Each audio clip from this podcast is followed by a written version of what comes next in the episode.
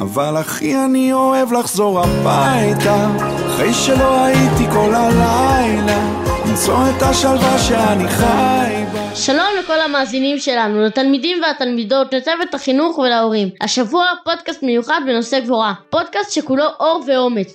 אתם יודעים שלאחרונה אני שומע את ההורים שלי אומרים שהחיילים שלנו גיבורים? אתם יודעים שדווקא בימים אלו שמדינת ישראל נמצאת במלחמה אנחנו שומעים על הרבה ניסים ועל הרבה סיפורי גבורה מרתקים. תמיד חשבתי שגבורה זה משהו שנמצא רק בסרטים על גיבורי העל או רק בסיפורים היסטוריים. גיבורי העל חיים כאן בינינו, אז מהי גבורה לדעתכם?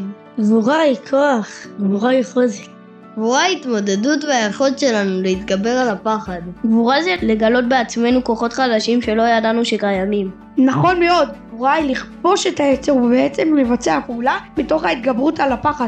חשש או מכשול. אני שמעתי על המון סיפורי גבורה בזמן המלחמה, החיילים שלנו והתושבים הם אמיצים וגיבורים. אני חושב שאמא שלי היא גיבורת על, היא חוזרת מהעבודה ומיד מחפשת כל ערב מדים לחיילים, למרות שהיא עייפה, היא עושה זאת בשמחה.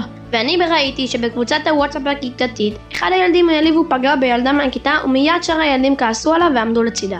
אני בכל פעם שנשמעת אזעקה רץ לחפש את רוקי הכלב שלי ודואג להכניס אותו לממ"ד. ואני שמעתי על הילד בן 10 מקרה אלימות בין ילדים ומיד רץ לבעל המכולת ברחוב ושניהם יחד הפרידו בין שני הילדים שרב. במקרים של גבורה, אנשים רבים מגלים תושייה. תושייה? מה זה תושייה? תושייה זה להיות בזמן הנכון, במקום הנכון ולעשות את הדבר הנכון. גם אנחנו יכולים להיות גיבורים ולגלות תושייה. בוודאי בהרבה פעולות בחיי היום-יום שלכם. למשל, לא לתת יד לחרמות. ולא להגיב לדעות פוגעניות בוואטסאפ. ולעודד או לעזור לאזרחים וחיילים. ובעיקר לזכור, זהו הגיבור. הכובש את יצרו, והלוואי שתלמיד תצליח להיות הגיבורים של עצמנו. סיפורי הגבורה נתנו לנו הרבה כוח. אני בטוח שגם למאזינים שלנו. תודה רבה לכם שהייתם איתנו, אנחנו היינו כל כרמים.